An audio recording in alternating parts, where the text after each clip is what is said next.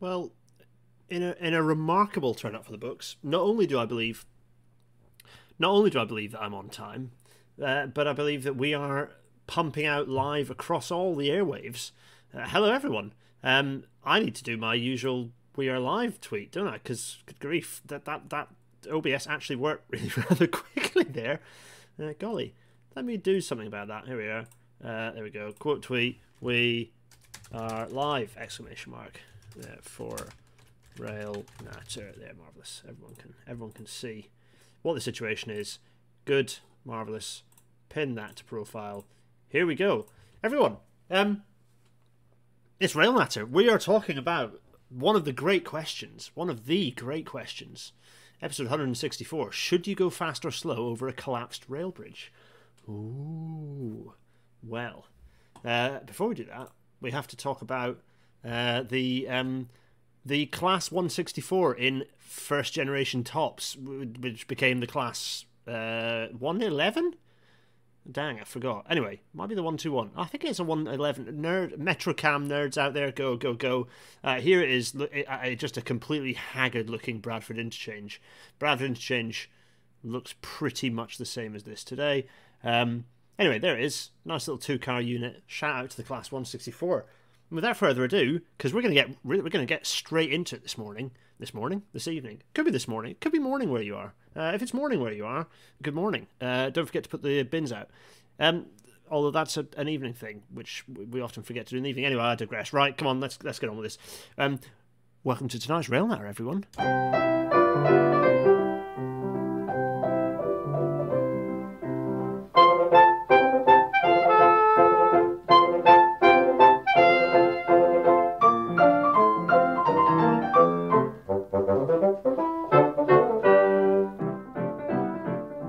Intercity 225 fades away.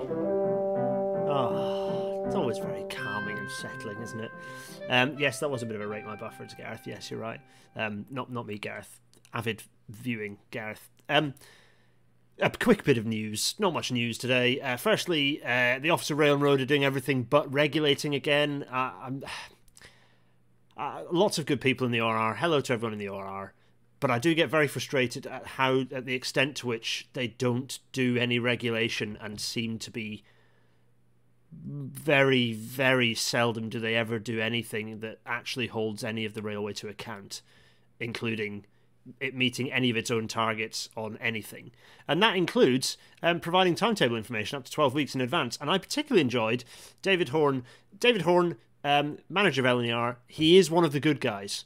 Um, yes, some people might have uh, struck related frustrations with LNER, but uh, I can promise you David Horne is one of the good guys. As a manager, as a railway manager, he is one of the good guys. LNER, we've invested in technology so our customers can check times and book tickets up to six months in advance.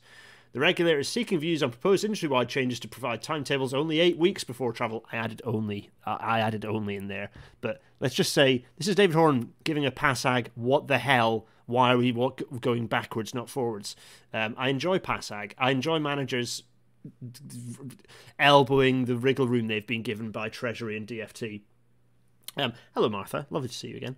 Um, so anyway, yes, uh, this this is on a number of levels frustrating because, firstly, um, they are doing this consultation is them admitting that the railway is just singularly failing to to be robust to provide robust timetables to its passengers, but also this consultation is dreadful. It's like a you have to download a, a doc file.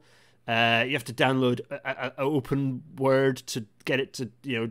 I, it's just a shambles. What ORR? What the hell are you doing? Do an online consultation. It's not 1999. Like there is a thing you can do online consultations. If you want to get actual answers, do online consultations, not the rubbish that you've put up for. Come on now. Resources might be thin, but it does not cost much to create an online consultation. You can do a Google form. You can just do a Google form. Uh, yeah, if people can't book a train in advance, but they can book a flight, that's a fun incentive. Yeah, absolutely, Martha. I couldn't agree more. Um, the reality is that all of our competitors, you can plan ahead. The railways, you should be able to do so as well. Like this is just pathetic. Come on. And a lot of that's infrastructure issues. A lot of it's dr- the fact that drivers just can't. It's just it's pitiful. It's really bad. Anyway, so um, thanks David for some passag ORR just not actually doing the regulating bit of its job, which is most of its job since it is the regulator. Um, also, a fun little thing sent through by the other Gareth. Um, uh, is uh, trains pretty bad, says guy you can fix them. This is a bit mean because the reality is that the Welsh government can only do so much because they don't have full devolution of rail in the same way that Scotland does. But it's quite funny that Lee Waters, who is um, the, the the Welsh kind of Welsh Assembly Minister for Transport, uh, sort of said the experience of using the Nationalised Transport for Wales system can be uh, pretty bad, and and used phrases like "pretty bleak for a while." I'm not sure to the extent that's entirely true. There's there's a decent amount of new stock, like there's there's a decent amount of, of sort of I, I don't know, but progress comes in leaps and bounds, right? So yeah, it's interesting that there's a a bit of a um, yeah a bit of a ill feeling amongst travellers across Wales at the moment. There are a lot of problems with the railways. Like the the there's, there's there will be a leap when all the new trains are running, I'm sure, but there have been serious problems on the fact that quite a few of the new trains, Vivarails, for example, have just not been running, uh, which means it's been old trains for a very long time. Anyway, not good. Not good. So, we must press on. And you might be thinking, you know, why is Toby? Why um, why are we doing this episode when there's so much rubbish going on on our rail network? Why, why is it important for us to answer ask and answer this question? You know, the question of should we go fast or slow over collapsing rail bridge? Well, of course, it's because in CP7 the plan is to let lots of our rail bridges collapse. Control period 7, the next five year funding period starting from 2024. Um, the plan is to just let everything go to, to absolute hell, to decay, for the bridges to get to the point where we might just close them a lot. So, actually, this question is, is a relevant one, for, for particularly for our driving listeners. Um, but also for uh, for just anyone out there who's in a train and might you know be in a situation where you have to shout go faster or go slower to the driver as they take a running jump over a collapsed bridge. Um, no, I mean, I'm, I'm, obviously being slightly hyperbolist, but no, there's a serious point here, which is um, the current plans. Well, once again, the rail regulator failing to do anything about challenging how much of a mess the proposals are. Um, you know, the, the, the Network Rail's proposals for Control Period 7 should simply not have got past the Office of Rail and Road. But because the Office of Rail and Road is uh, completely toothless at this point, um, there's nothing they could do. Very frustrating. Anyway, Toby here sat on uh, on it's Toby. Uh, Toby was always they them to me. I don't know why. Like, Toby is. I grant you, uh, like is he in the series, but I always saw Toby as as as as Enby. To be honest, genuinely, when I was watching the show as a kid, I was like, I always thought Toby was. Well, I thought Toby was a girl, and I thought like so. I, to my mind, Toby is Enby. Anyway, um, so uh, Toby they them uh, here on their tightrope um, which is fun because it's a lovely bit of model making from on the part of, of, of Britt Allcroft here. Very nice job they've done. Um, and secondly, this is kind of what our episode's all about, isn't it? So let us um, let's have a think. What what are we going to do? Um, well, firstly, let's watch the video that inspired this episode, which went out. So, someone shared it, and it was, it's this Spanish diesel locomotive going over the top of uh, where once there was a bridge and now there isn't.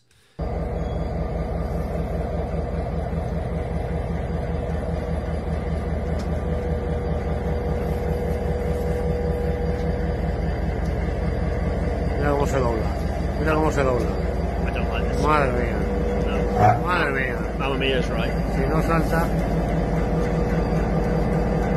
Yikes. Oh, oh, it's slipping back. A little bit of extra juice. It's a very familiar sounding engine, though, isn't it? Is that basically, nerds out there, is that basically Class 67, but, but different, slightly different? What is the engine in there? Someone tell me what the engine is in that It does sound like a, oh, a 66. Oh yeah, possibly is a 66. It might be like an EMD sausage machine thing. Yeah, um, although the 66 and 67 do sound similar. Anyway, there you go. That's a locomotive, a diesel locomotive over a gap. Now this wasn't a washout, I don't think. I think this was. I think the story in there is um, uh, is that someone nicked the bridge. They just nicked the bridge outright. They just just nabbed it, uh, which is obviously not the best. Um, anyway, so here is the. Uh, do you know what? Let's bring my small face in, in the corner. Hello, everyone. It's me. I'm here uh, in the corner, looking mustachioed.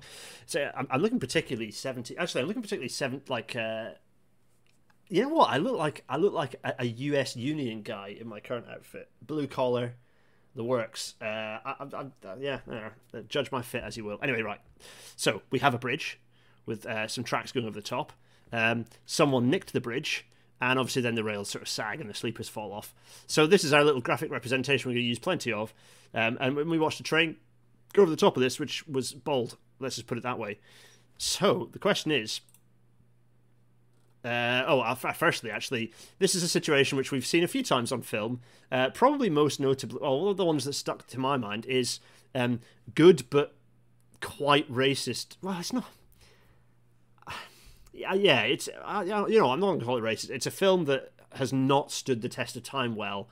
Um, about it's Northwest Frontier, which was a film put out just over 10 years after partition um, set in what was then you know in, in the time of the film was the northwest frontier what is now pakistan. Pakistan by the way is a name that was literally made up by the british. If you search it it's the name it's a it's a combination of the four regions that formed pakistan anyway.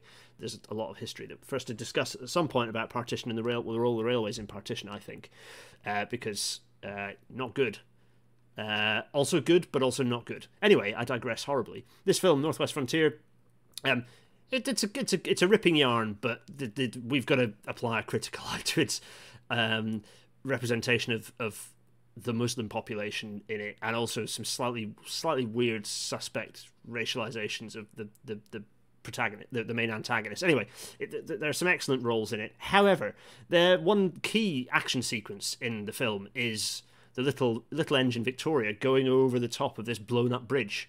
Um, and there, there's some lovely sets and bits and pieces where they go over this sort of over this bridge, and, and it's just two rails hanging on their own.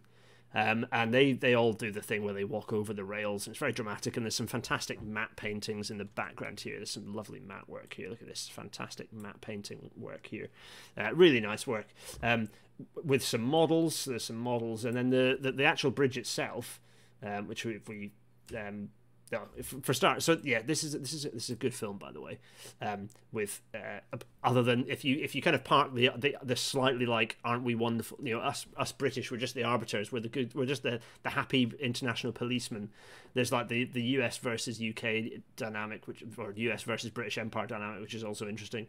Um, but overall, it's it's like there's actually some of the best lines are, anti-colonial lines from Herbert Lom's character, which stand up really. They they stand up pretty well. Anyways, um, it's directed by the same person who directed Ice Cold in Alex. Anyway, I digress. The reason I'm talking about films, if you want to talk about railway films, jump back to episode 93, the official Rail Natter top 10 classic railway films episode. Go and do that, watch that. Anyway, um, interestingly, uh, Northwest Frontier did not make the top 10, but it's very good. Anyway, point being, as Man in Seat 61 uh, pointed out, this um, the bridge, the viaduct in question, not this one. This is just a. Actually, this might have been a, a shot of the real thing, and they've just kind of taken the. They've just kind of knocked the um, the, the parapet off, but the, it was filmed on the Huelva Zafra Railway in Spain, um, in uh, and um, so it's Spanish. So in a way, it's relevant to our video where we look at the, the, this situation. So anyway, the digression of all that is that's probably the famous sequence of the train. And they went slow, but did they do the right thing? Did they do the right thing, fast or slow? Well, before I answer the question, we've got a little cameo. That's right, we've got a little cameo from a friend of the show. So I'm going to get rid of my face and let's have a little listen to what our um what our what our uh, chum Mark might have to say about this. Hello, everybody. Uh, my name is Mark Hipwell Skulls. Uh, I'm sorry for intruding uh, your normal Rail Natter catch up, um, but I've added sort of a, a, few of my thoughts to today's Rail Natter. Um, uh, if you follow me on Twitter, you know that I'm a massive bridge enthusiast and we're going to cover a really interesting topic which is uh, this sort of scenario where a massive train is going to cross uh, a little gap with uh, no bridge because the poor old bridge has been washed away seems to have been inspired by this video that Gareth shared early today and I think has shared previously. Um, as you can tell in the bottom corner, the bridge has disappeared. There is no bridge. Um, I've sort of simplified it down uh, here on PowerPoint. Uh, this has taken me hours. We've got a train.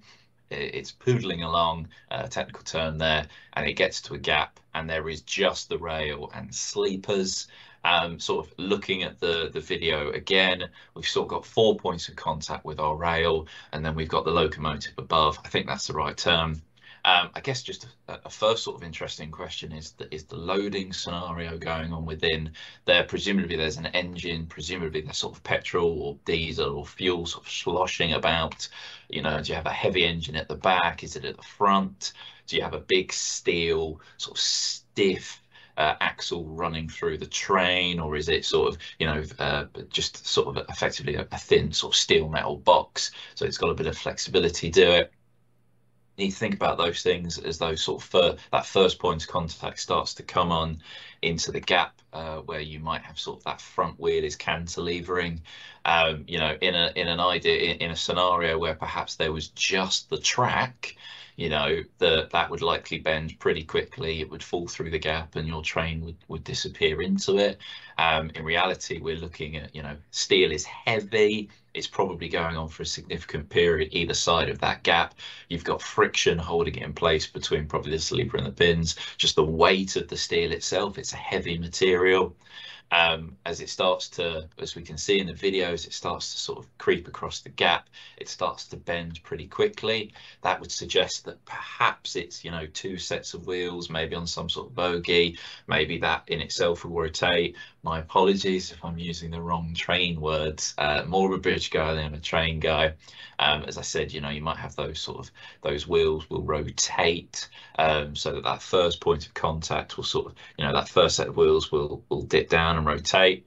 Um, start to work its way across the steel. Is the steel strong enough? Um, if those wheels do rotate, will that carriage uh, start to sort of tilt or, or, will it hold quite stiff? Do you, do you end up with sort of bending in the middle? I'm not sure how much movement there is within those axles. You probably want to limit that in some way. I'm not really sure get to a scenario where you know two sets of wheels are either side of the gap you'd like to think that there's no loading on that that rail now um, and then, of course, the second set will start to come across and leaning. And, and again, you know, if there is liquid in there, would it start to slide towards the back and make the back end heavier? I'm not sure um, you know, thoughts about the material itself. You know, steel is very strong. Concrete, for example, is is a fragile. I say fragile, but it's a sort of a ceramic material. It tends to go bang when it fails because it sort of, you know, a bit, bit like a, a, ceramic plate. Whereas steel is sort of more of an elastic material. You know, like an, a, an elastic band or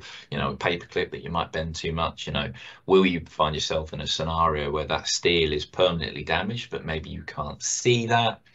Thinking about the loading on the rail itself. Uh, again, I don't know too much about train wheels, but you know they, they've got an angle on them, I believe, so that as they go around corners, they can sort of, you know, your centrifugal force will, will push them up and down. You know, will your load not go straight onto the uh, the track? maybe there's a, sort of a rotational force to that. Is that going to aid or make your life trickier with sort of lateral torsional buckling that you might find on beams that aren't restrained? So they want to sort of wibble and wobble as you load them. the buckling is the clamp or the the pins that hold uh, the the track to the sleepers going to uh, assist with lateral torsional buckling? I don't know. All really good questions. I think there's even more to go into this that I just haven't been able to cover. Um, so in summary, I think it's a really interesting question. I, I cannot wait for us to sort of explore into that. Uh, you know, it, the, the answer could be as simple as that railway is pretty fixed in place. It's a thick steel beam. It's strong enough um, but I don't think that's the case. I think there's going to be loads more interesting going on. And should you be going over it slow? Should you be going over it fast? Uh, and then the other thing, you know, just a quick uh, PSA sort of life hack: just keep the bridges. I would keep the bridges in place, make life easier. Bridges are really cool. Uh, keep them there. Don't lose them. Uh, enjoy tonight's round. That I'm going to stop talking. I'll see you guys soon. Bye. Um, th- th- thank you, thank you very much indeed, Mark, for for that sending sending that wonderful video. I was like, Mark, do you want to just do like a, a quick little vid just to you know what, what your thoughts are? And Mark sent me this joy, so uh, thanks very much indeed, Mark, for that. That's that's glorious. So you can find Mark on Twitter at Mark Hipwell. Uh, 1990 uh, go do that uh, so thanks mark yeah loads of stuff that, that we'll touch on in more detail there um, I, I, wanted a, a, bridge engineer to, to come in and say some to have some bridge thoughts and so there's lots of interesting bridge thoughts in there as mark would say mark might not be a, a, a, trained person. I mean, basically neither am I. But um, lots of some lots of things that we're going to go through and think there. But before we do that, before we do that, I want us to just have a little think about what engineering is to start with. what is engineering?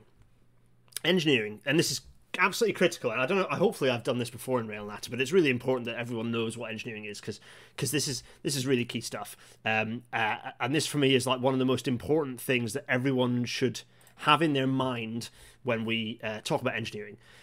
What is engineering? Engineering. Engineering is the art of modelling materials we do not wholly understand into shapes we cannot precisely analyse, so as to withstand forces we cannot properly assess, in such a way that the public has no reason to suspect the extent of our ignorance.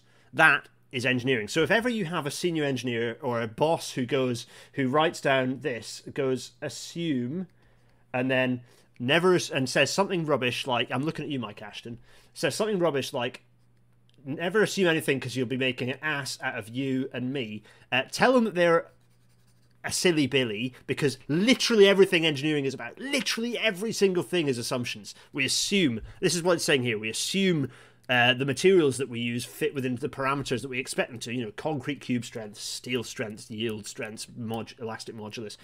We assume that the shapes that we've designed them to, the, the, the, your I beam, your rail, are to certain tolerances, but those tolerances are not infinitely accurate. They're you know they're slightly out, and you know that your concrete is the right shape. That you've you, the, the concrete hasn't spoiled a certain amount.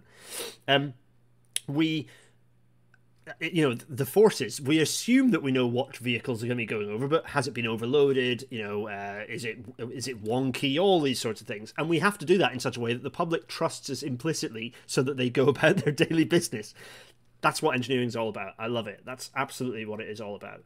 Um anywho so um what else can do? Oh, uh, there's, there's, a few there's points. So my hack history, uh, Lin Manfu is saying the Pakistan name wasn't made up by the British, but by the Muslim League. Ah, well, that reassures me somewhat.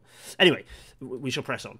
Um, so we're going to go through a few different things, and we're going to kind of take an angle of, of, of we're going to go through a few of these one-word points that I think help influence us in in our hunt for the answer to the, the slow fast question.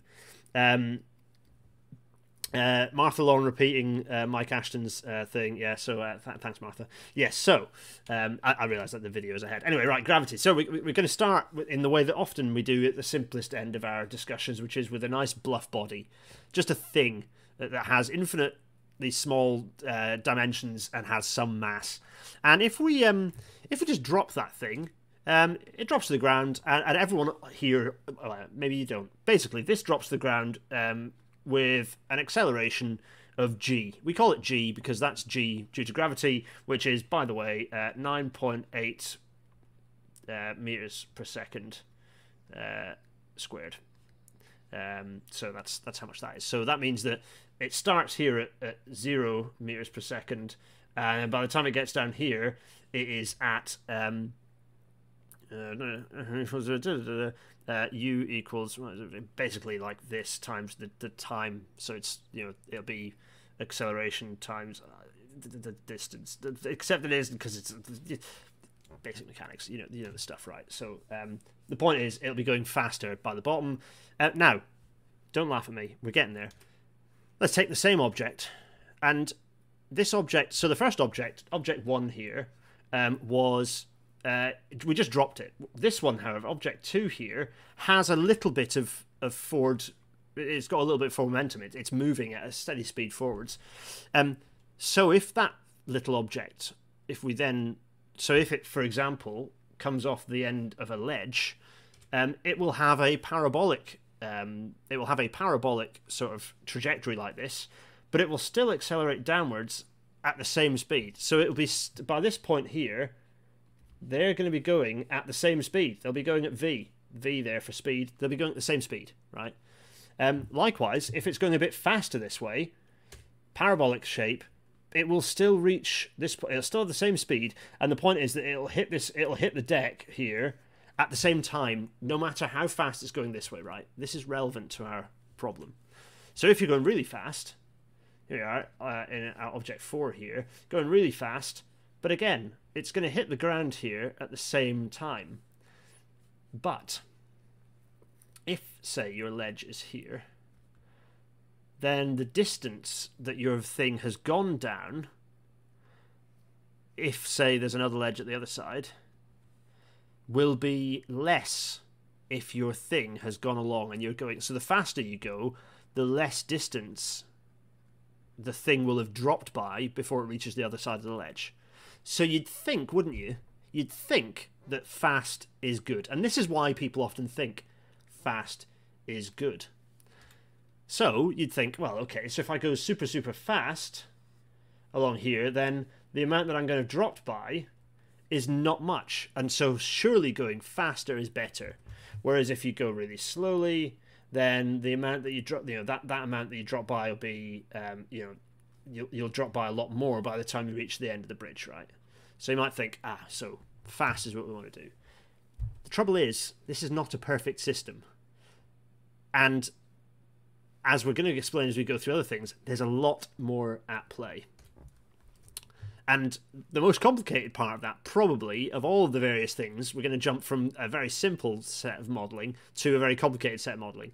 We're going to look at dynamics. And dynamics is, well, in the case of railways, it's loads varying by time.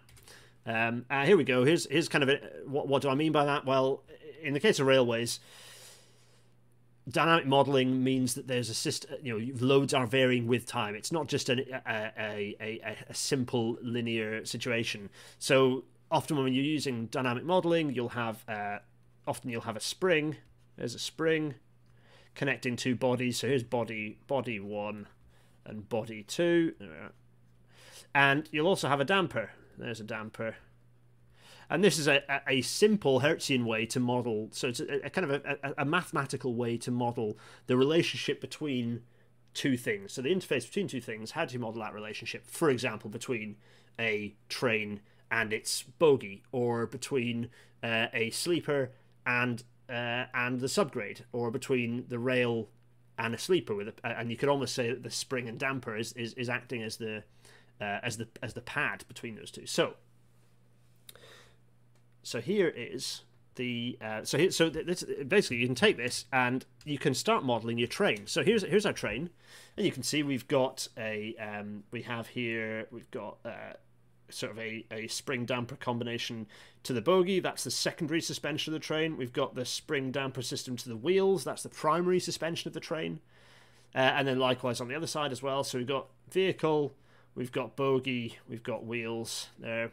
Um, and then underneath that, we have this big old compl- complicated system, which is um, here's hell, and there is some springiness that connects hell to what we're calling um, our our sort of our sort of subgrade system, our ballast, if you like, or perhaps we're, we're treating this as kind of the subgrade or the earthwork. So we have sort of uh, what we're treating as our boundary condition, which might be bedrock or whatever. We've got the kind of the soil mass. Then you might have this this interface here, which you might say is the ballast. So you've got the springiness of the ballast damping effect of the ballast. Uh, each of these sleepers then obviously has a connection to the rail via a fastening system and a pad, and then the rail itself above that. This is still quite simple modeling because you're kind of treating these as fairly simple beams. There's a lot of additional complex behavior. And then the relationship between the two, so you've got, you can't think of these as, as individual separate systems. These have a relationship. But the relationship between the wheel and the rail is a more straightforward. I mean, it's it's still an incredibly complex interface, but you can model it just as a spring interface. You don't need to think of there's no there's no damping effect between the two, even though uh, there it actually is. And what else can I say about this? Well, if I go briefly big face, uh, that's desk cam. We'll get to desk cam in a minute. If I just lean behind me and get Esveld out, here is Esveld, uh, second edition there's probably a newer one. This is an incredibly dated looking book, but it has some really good stuff in it. Uh, all sorts of stuff about slab track and all sorts. Much good railway science in here. Um, including some very funky OLE. Look at this funky OLE. Look at that. Anyway, uh, if I was, if I go to desk cam, here we are. We've got desk cam. There we go. And let's just angle down to desk cam here. So if I was to section six here, this uh, ballasted track, fine track stability and longitudinal forces, fine. Uh, track stability, there we are, six. Six, dynamic track design, here we are. You start seeing some of the stuff that you can do to look at modeling. There, just was back here. Uh, application dynamic models, da, da, da, da, dynamic models. Da. You can start seeing if I hold this up. This is some of the derivation of, of various, and these inverted commas, simple equations um, to, to, to look at dynamic forces, uh, including this this here. There's some good some good complex, nice uh, equations here, looking at relating dynamic forces. So dynamics gets quite complicated, and um, yeah, and all of this is about. If we was back here, you can see there, there we are. There's a nice, there's a nice version of the diagram I just drew, talking about uh, the car body and the, the the dynamics between the two and the way they behave. Why is this relevant? Let's leave Conrad over there because getting that shelf out there is impossible. Why is this relevant? Well, let us go back to our small face because if you can imagine that you have this sort of behavior between you, you do not have a, syst- a system where as your vehicle goes forwards all of that you know the, the vehicle does not as one just fall perfectly like that like our simple little bluff body we had earlier there's an interrelationship between all of these different connecting out. well certainly if you go back to just looking at the vehicle all these different suspensions that will extend that will drop that will have a certain rate of dropping it along with the damping based on what it's wha- whacking because these things the point of, of, of um, primary and secondary suspension is to is to is to kind of get rid of some of those uh, short wavelength bumps uh, in the road um, and to make the journey that much more comfortable um, so with that in mind let's now talk about because we're talking about dynamics well following on from dynamics we need to talk about waves because there are waves to think about here is a schematic representation of the rail. There's a rail and a wheel. There's a nice, a nice rail wheel. Here's, here we are, a nice wheel. Um, hopefully that's clear to all of you. Uh, do send questions if you have any, by the way. Um, I will try to explain things clearly. Hopefully this will all stitch together by the end, right? So we have our wheel and our rail, and as the wheel, if you can imagine, this wheel is going this way, and actually, it's imparting forces because the top of the rail isn't perfectly smooth, the wheel isn't perfectly smooth, and the conditions underneath are not perfectly consistent either. So there's a constant little vibration, a feeling of vibration. You feel it when you sit in a train, even the most perfect smooth track. Even if you do the one pound coin test on the on on a Shinkansen, there are still vibrations. You still have these high frequency little vibrations that, that are kind of going on. Um, and, and you might have things like cyclic top, as Tim Ballons pointed out there. Hi, Tim. Um, and as a result of that, you get little little sort of um, sort of interaction, little little kind of impact waves, and actually, these waves propagate. So if you can imagine, you've got your contact point here. Some of those waves propagate within the rail, within the actual body of the rail, and then they hit back and they do things like this and they do things like this and they still propagate through the rail. Some of those kind of sounds you know some of those are sounds and vibrations that you can hear when you stand down at the end of a length of continuous welded rail. So you get these waves moving around inside the the rail. So that's so there's some of the vibrations. You you get some other vibrations that can be more impactful actually. And these are eh, actually what we call Rayleigh waves on the railhead. So you get Rayleigh waves in the track that propagate as, as big waves that can cause subgrade issues, but you also get little Rayleigh waves, these little P waves, actually whizzing along in front of the wheel. And in fact, um, a, a consideration of why cyclic top happens is that the wheel essentially catches up with these waves. It reaches a critical speed where it catches up with these waves and essentially shaves the it wears it wears the peaks more than the troughs, and you end up and then that kind of at that point you've cyclic top by the way is, is where you sort of have these these sort of actually cyclic top and corrugations. So you get these these patterns of uh, these kind of corrugations in the railhead and and those then self-propagate because you get the wave a, a natural wave forming that then wears them even more and they sort of grow and grow and grow. Anyway these waves that go along in front of the wheel uh, vary in amplitude based on all sorts of different conditions.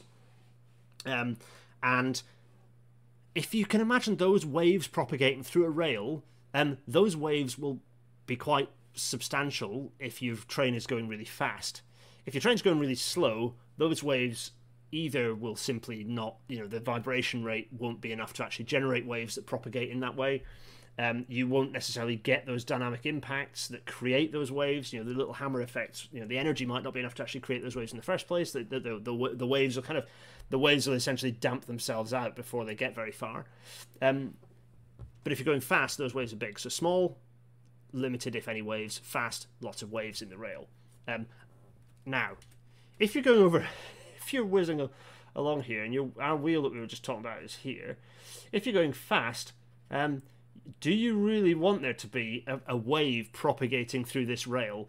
Because by the time you catch, if you do manage to get over the this this suspended rail, um, that wave, and we'll come to another um, subject matter shortly, that wave behaves differently when it interacts with different stiffnesses. So, if the if there's a wave here, it will behave differently. It'll, probably the amplitude will increase uh, when it is freed and allowed to be. When it goes off the the fairly stiff sort of uh, system here, where you've got your ledge, freed out. But then what's more worrying is what happens when that hits the stiffer system of the other abutment. What's happening to the track materials at this point? Uh, what's what? You know, so that so there are serious problems with. Um, you know, you're, you're going to potentially disintegrate the track materials on the other side if you've got a big, if you've got a fast train and you've got Rayleigh waves traveling through those rails. Bad news. Um, and I referred to stiffness there. Let's talk about stiffness, shall we? Let's talk about stiffness. So, here we have the ground uh, we have the ground and we have uh, some water here or, or something that we're, we're crossing, whatever. Uh, we're going to build an abutment, fine. Uh, we're going to then kind of build up an embankment behind that abutment of some kind. Uh, there would be some, you know, retention here of, of some kind, uh, fine. and then we build a bridge deck. So we've got a bridge, we've got an abutment, we've got the ground, we've got embankment, and we can lay some track on top. Happy days. These are all nice, happy, easy things for us to um, for us to, to comprehend, right? Uh, the thing with bridges is that they are pretty stiff structures. They're pretty well engineered. You know, they they are engineered, as in they're highly engineered to be stiff. They're, the, the the the abutment, the supporting structure here is also very uh, is designed to be very stiff and supportive. The, the structure itself very stiff. So that means that um, you have you kind of have a situation where you have um, a squishier and a stiffer side. So on the where you've just got um, sort of you know earthwork, uh, sorry, you've got embankment kind of uh, and, and earthwork on this side. It's quite a lot squishier than uh, than the much stiffer structure with the abutment underneath. You know, so you've got the abutment there. You've got the bridge, which is generally steel. It's quite a stiff stiff system, but particularly the abutment is much stiffer. So what that means is over time you will see there's two things going on here. Firstly, the differential stiffness means you get a different response, or a different dynamic response on either side of that, and, and we have to manage that as track. So we manage that with various things, whether it's a, a, a transition structure, a transition slab that you actually install, kind of a, at uh, at this end, so you, you can actually install. Uh, show you what a transition slab actually looks like with a different different color, shall we? Let's let's go for uh, let's go for dark red. You might well install like some sort of transition slab, like a, a little thing like this, that's then doweled, that kind of doweled in into the bridge structure of, in some way, or has some doweling to make sure that it's connected to the bridge but flexible. Um, and then you know this will have a different. Uh, level of, of bendiness, a different amount of bending, and, and in a way, so up at this end it'll be stiffer, um, and then this end it'll be less stiff, um, and sort of that then transitions the stiffness from the structure onto the earthwork. But you can also do it with fastenings, so you can do it with the actual fastenings. So you can choose to have softer fastenings on the bridge, and then you know use your conventional G44s and, and 56E1 rail to be stiffer on the other side. So in terms of the stiffness response, that's fine, but also you get differential settlement, which is relevant, um, which is sort of half relevant to what we're discussing. We'll get to, we'll get to why. But anyway, so that's bad. Also, another thing that's bad is is when you have deck end rotation, which is a thing that can happen on bridges. That's also bad. Um, and also, if you just entirely get rid of the deck, that's also really really bad. Hence the discussion that we're having now, right? So. Um, let us look here. So if we take our if we take our dynamic model of the train, and think about it moving from the uh, you know even if it's even as it's going over the bridge in its intact form you get a different let me get my old uh, let's see oh, we could probably do you know, we probably get the uh, should we go for the orange? Let's go for the orange actually it's nice and clear. You can you get a, you generally get issues here anyway from the difference in response particularly if you move say you've got an, a, a, a bricked up abutment and then from that point you've got kind of earthwork you'll get you'll get kind of a different response. You'll get different responses here and here, and this is something we have to manage to, to ensure that we're not seeing damage to track materials or worse to the structure. Uh, you know, you can replace track materials fairly easily, even if it's annoying, but damaging the structure is bad news for cost and safety uh, reasons. However, if you entirely get rid of the bridge deck until you just have rails, the stiffness response is going to be well. Firstly, it's going to be the opposite direction. You'll have the stiffness of the abutments followed by the squishiness here. Um, and the dynamic movement of, of our of our system that we've got, you know, with our with our springs uh, and then the vehicle, and, and exactly as um exactly as Mark was describing, you know, you have a you have the system where the bogie and the wheels, the actual dynamic behavior is such that it might be that these wheels go essentially go airborne because of the damping of the uh, uh, because of the damping of the of the system because of the way that suspension works if you're going fast. Uh, but eventually they're going to come down uh, and meet our rails, and that wouldn't be good news uh, at all. Is to have the collision of wheel and rail at speed. Um, and the resp- as we talked about already, we know that we've also, if you're going fast, you have these these waves in the rail already. So the combination of the dynamic behavior of the vehicle, st- differing stiffnesses between uh, bridge and or, or bridge abutment and floating rail, these are all bad news. Now, let us talk about materials because there are other factors at play here, and actually, Mark alluded to some of them. I'm going to so obviously we know that rails are made of steel. So this is you know this is steel here. Uh, steel is very very strong. It's a very very strong material. Um, you pull a perfect, you know, a, perfectly manufactured steel rail, pull it apart, and uh, it takes a hell of a lot of force before that thing is snapping. You know, an enormous amount of force. Um, and indeed, we've, you know, the reason that rails fail isn't in, in pure you know, it isn't isn't just because they snap from from being pulled apart because they're you know it's invariably propagates from a flaw of some kind, an inclusion of flaw, some damage, something like that. As we went through an episode back in way back in episode 29 100 ways for rail rails to fail. I don't think we did hundred. Um, for example, you know the the rail would snap because it has a tache ovale like this, or or something like that. Um, now this graph here represents what steel does. Um, when you so so this is stress, which is the, the kind of the, the force you're putting into the rail per per unit of area. So if I'm pulling a, a, an amount of obviously I'm pulling if I'm pulling a thing and it's really stocky, then there's less stress than if I'm pulling a thing that's really thin. So putting the same force with my arms into a paperclip is different to me putting the same force into the golden Pandrol clip behind me, for example. Um, so if I'm putting in a certain amount of stress, this is the strain. Then at the bottom, stress strain graph. This is familiar to you weirdo engineers like me. Uh, strain is just a measurement of of how much the thing is deforming. So it's how much the thing is deforming. Uh, it doesn't mean permanently. It can be impermanently, as we'll see here. So this section of the graph here, this is, uh, in fact, I've I, I, have a graphic for this. Oh, by the way, that that's where it snaps. So this is the behavior of steel, and actually this section here, if you stretch the thing uh, up to this point, say here, and then release it, it will snap back to its original position. It will snap back to its original position. That's called elastic behavior. So, know, do I have anything elastic within arm's reach? No. I don't need to. Well, yeah.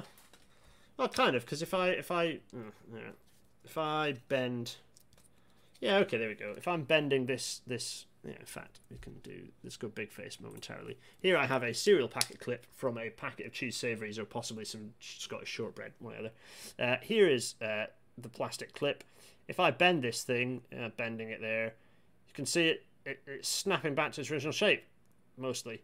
Um, if I bent it and it didn't snap back into its original shape, well, that's the bit where we go, if, if I go back to uh, the old uh, small face again. Okay, so it snaps back. And and steel does that, you know, paper clips do that, all, all sorts of metal things do that, that's fine.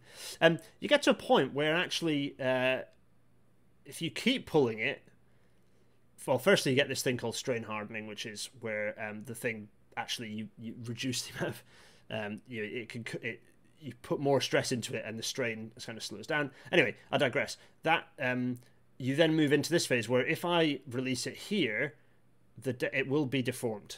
It'll be deformed by an amount here, and there will be some permanent damage to the thing by this amount.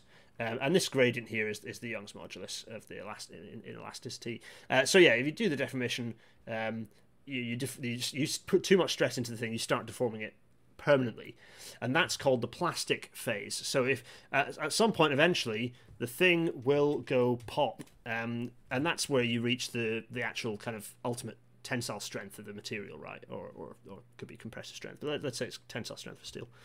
Um, and as we just talked about, uh, oh, I need to, to get rid of that animation, didn't I? Anyway, you get the point. Uh, that's the elastic and the plastic region of, of, of, of, of steel. And that's something we need to kind of think about for our bridge. Because if you put your heavy wheels on top of the, the tracks here, if you go slowly, you will be deforming and potentially plastically deforming the rails. But if you, as we've discussed by all the previous stuff, if you go for the I'm absolutely gunning it, here we go, let's let's absolutely go, and your wheels say end up basically landing on the rails at some point here, you're going to be applying a, a severe stress onto the rails, which might be enough to make them go ping.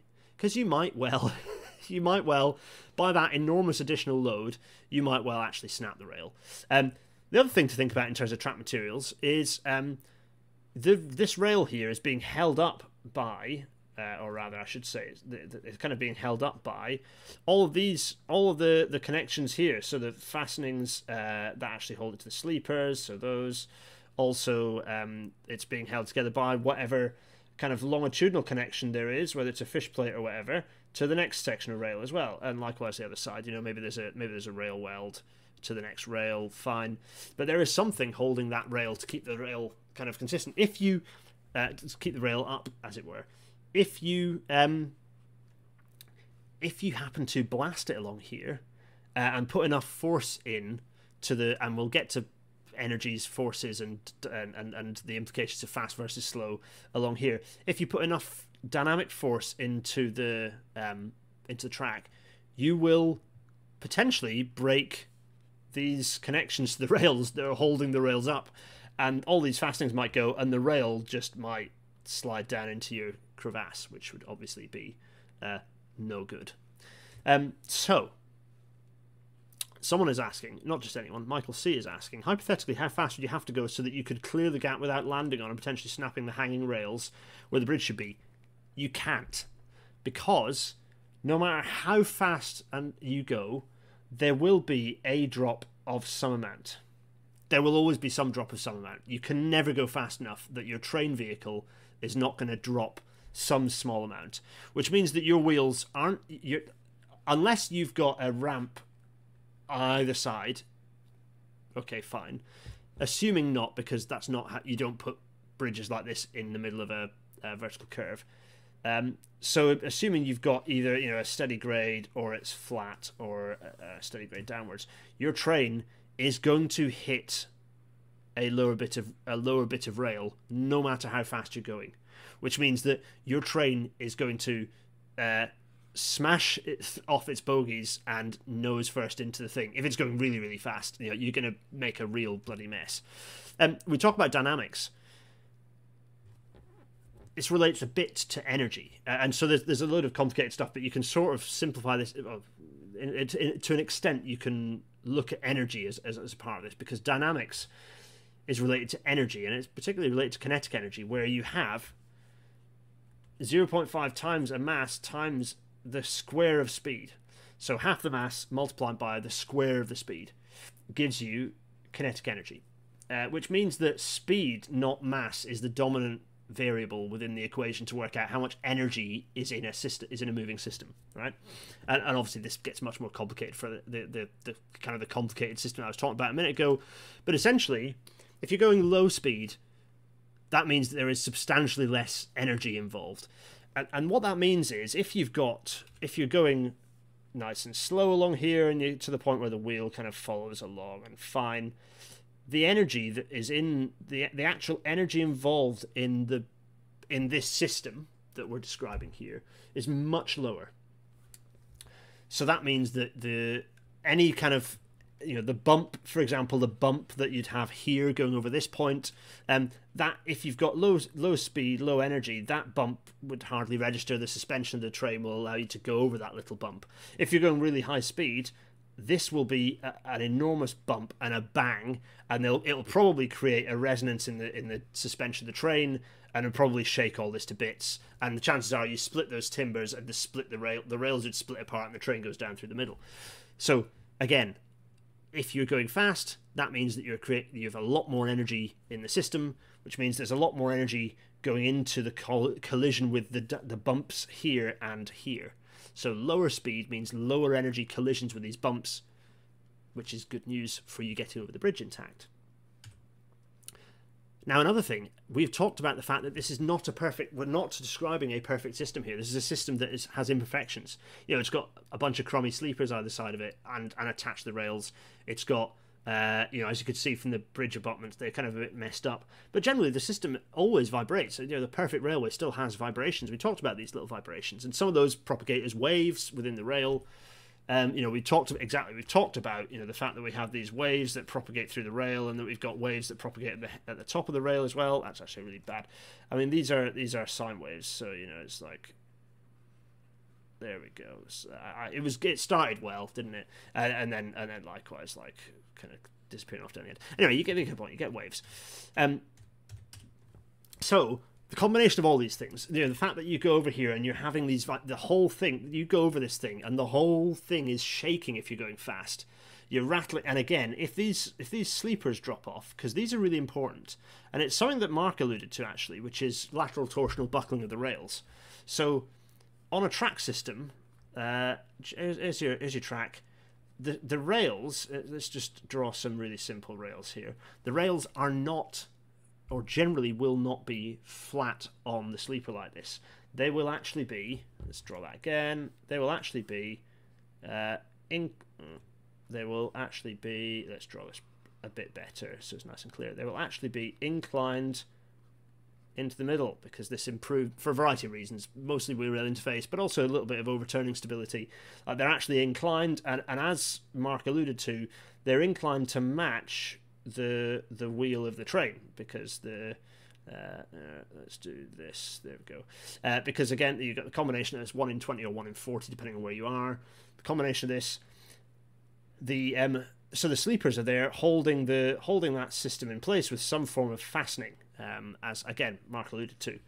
If those sleepers drop off and the two rails are there over any real length, they're going to want to those those rails. Firstly, if you've got your two rails like this, uh, uh, uh, those rails are going to want to spread outwards. And if those two rails spread outwards, your train is going down into the middle. Um, similarly, those the rails might well, as exactly as uh, Mark alluded to, they might you might, might get lateral torsional buckling, where the rails kind of buckle outwards. Again, uh, these are no longer supporting your train. Uh, if your train is no longer supported, uh, it firstly it's not moving any further. So at the bare minimum, you have a train uh, stuck in the middle. Uh, more likely is again you're going to split these two. You're going to kind of split the rails, uh, and the train is you know the you're splitting gauge. The train's going down through the middle. So fast or slow? Hopefully. if we if we can imagine um, a system here where you have we just whiz down here. Da, da, da, if you can imagine here, we have our system, and as you saw in the video, they went slowly. They went slowly to minimize the amount of energy in the system, um, to minimize the risk of deforming the rails plastically, to minimize the risk of knocking the sleepers off and the rails spreading, all these sorts of things. Um, you want to go really slowly.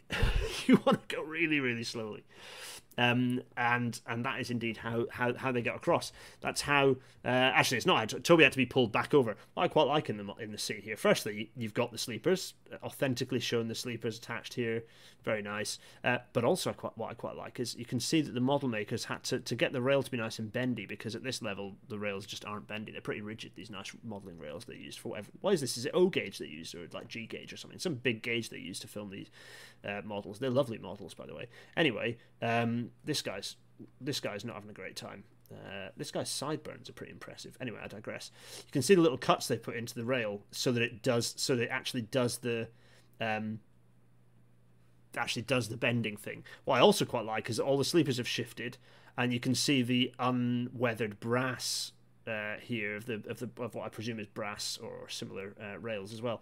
Very nice. Uh, similar here, little brass mark. Anyway, lovely. There's uh, they then Toby uh, stuck on on their tightrope.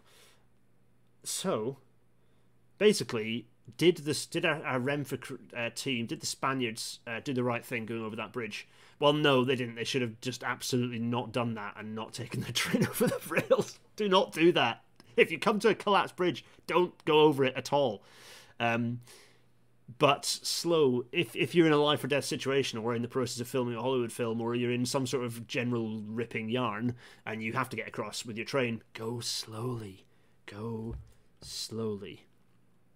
Anyway, right, all that good fun. oh, and one other thing actually is um, if you uh, if if you happen to want to model this in BeamNG and show us the results, uh, we'll feature it in the next rail when you do it. So um, yeah, BeamNG would be a fun way to show this in action. I have a sneaking suspicion it would be highly entertaining uh, to understand uh, which one would work and which one would not. Um, in any case, that, yes. Oh, and also, um, do send me more of these uh, big questions of what to do and what not to do because um, uh, this is fun. I had a lot of fun pulling it together the answer for this. Send send more physics challenges. Um, yeah, do that and, and see what happens. Uh, I, I would I'd love to love to hear from you. Hear your big railway questions. Ideally, come uh, kind of with with Hollywood uh, accompaniments. Um, and, and we can think about it, and it might get featured in it. I might do yet one more of those um, uh, watching the silver screen and engineer watches episodes. Anyway, uh, Gareth, have you considered what you need to do when there is an evil train chasing you? Wouldn't you want to go quickly to destroy the track behind you and strand the people following you? Uh, that's uh, that's Ina asking that. Well, yeah, this is the around the world in 80 days question, isn't it? Which is, if you go really fast, will you destroy the track behind you? I would argue that um, I would prefer to uh, be alive and just outrun that said evil train than more likely just demolish. The, the idea that you can outrun a bridge collapsing is not happening. As we said, if you're going fast, you're not demolishing the bridge behind you, you're going down with the failed bridge. You're doomed. Um, uh, anyway, yes.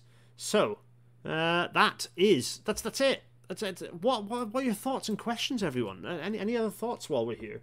Um, yeah, exactly. The, yeah, Torsten, uh, Torsten, you're right. Uh, you know, you'd want to destroy the track after you, not the track you're currently on. Well, precisely. Um, so send those questions. Ryan Hogg, you've got one. Send those questions through. Yeah, question of what what happens if you go over a flooded track. That's a, a, good example, an interesting one. Um, so, uh, yeah, Andy Ash saying if this did happen, then the track would twist. The whole train system is very unstable along its axis. It'll roll faster than it will pitch or yaw. It's the ground that solves the roll problem.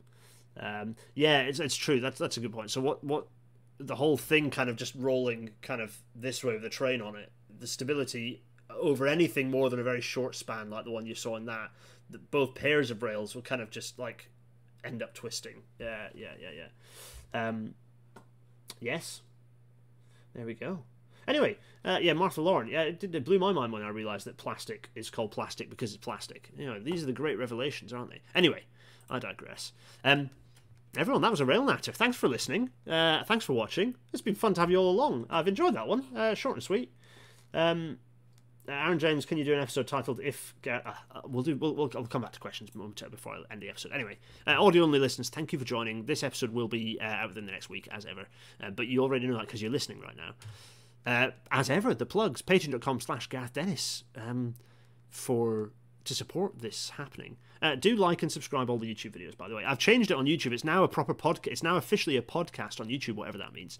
And it, I should make it a bit easier to navigate. If you go onto the podcasts page on, on my YouTube channel, there is just one. It's Rail Natter, and, and it now lists them in reverse order. So it's much easier to find and, and, and, and listen through, which is um, yes, other people pointing out that plastics can be non-plastic, like Bakelite is a good example of a, of a, a plastic that's actually uh, not plastic.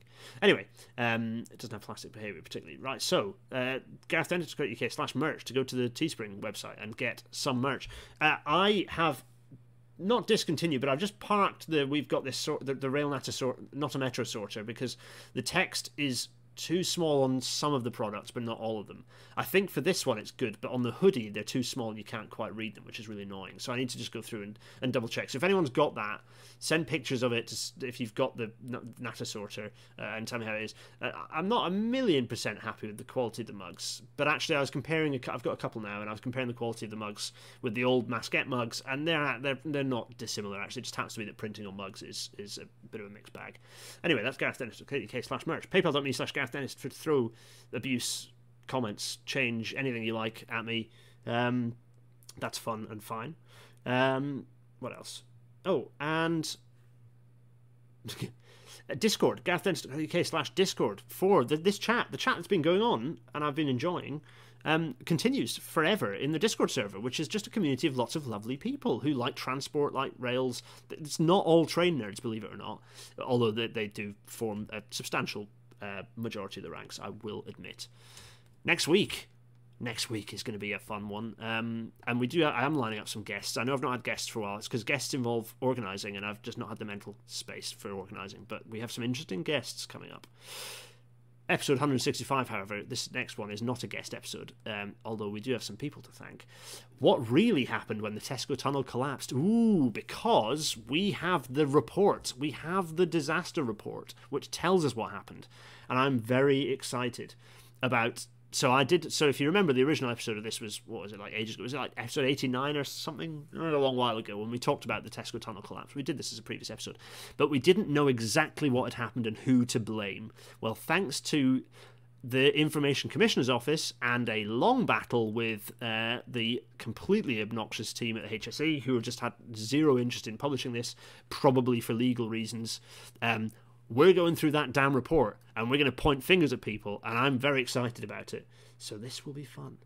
Anyway, um, it is time for us to draw the episode to a close. But before we do that, we must answer some of your questions because quite a few have just come through. Uh, Aaron James, can you do an episode titled "If Gareth Dennis came to power and just list all the things I'd change"? I don't know. I don't know where I'd start. Uh, Michael C. Uh, I'd actually really like to watch. Oh, me doing uh, a an engineer watches Bullet Train uh, yeah, I do need to do a, a, scene or two from Bullet Train. Yeah, if there's a train based uh, scene on YouTube from Bullet Train that you'd like, send me the YouTube links to scenes you'd like me to do, and then I'll do them um, at some point. Although not not at the moment because uh, baby. Uh, da, da, da, what next? Um, here we are. Contrapunctus Mammalia here. Um, oh, that's a good point. Shunter Jack, you're right. There, okay, so I was talking about reality, but Shunter Jack, you are right. If you want something to orbit the planet at ground level, then you have to go very fast. But in order to drop away at the rate of the curve, so as you go forwards and and you reach the point where you're dropping at the same rate that the curvature of the Earth means you're dropping, you've entered orbit. And to enter orbit at ground level requires you to go very, very, very fast. Um, and given the thickness of the air, almost impossible. And also, trains going at 19,000 miles an hour is is also tricky. However, um, yes, you, you are right. I was being unfair, Michael C. There is a theoretical speed, but I was talking about actual train speeds. You're never going to manage it. Um, Rob Brewer, The Return of the Tesco Tunnel. Yeah, I know, right? I'm excited about this one. Someone's saying, uh, watch Unstoppable. Uh, oh, yeah, there are a few scene things. you have to pick the scene. I don't want to do the whole film. That's just not a thing. Pick a scene, an, an iconic scene in there, and we'll pick at it. Um, Anyway, right. Okay, grand. Everyone, thank you to Mark Hipwell Skulls for joining uh, for, for, for the, the cameo appearance. Uh, Mark, if you're joining this after the fact, thank you so much. That was a, that was a fun little entry. Hopefully, my my points matched onto yours and made some level of sense at the combination. But it was a fun little cameo. I should get more cameos from people. If you want to do a cameo on a rail natter, let me know. Anyway, I'm waffling onwards. I'm to take a little sip of cordial. Oh, lovely bit of elderflower. And I am going to wave vigorously at you all. Everyone, have a lovely rest of the evening. The weather's getting a bit nicer over here, so enjoy some of that. Get out, see friends, family, um, and um, take care of yourselves. Everyone. Cheerio! Cheerio!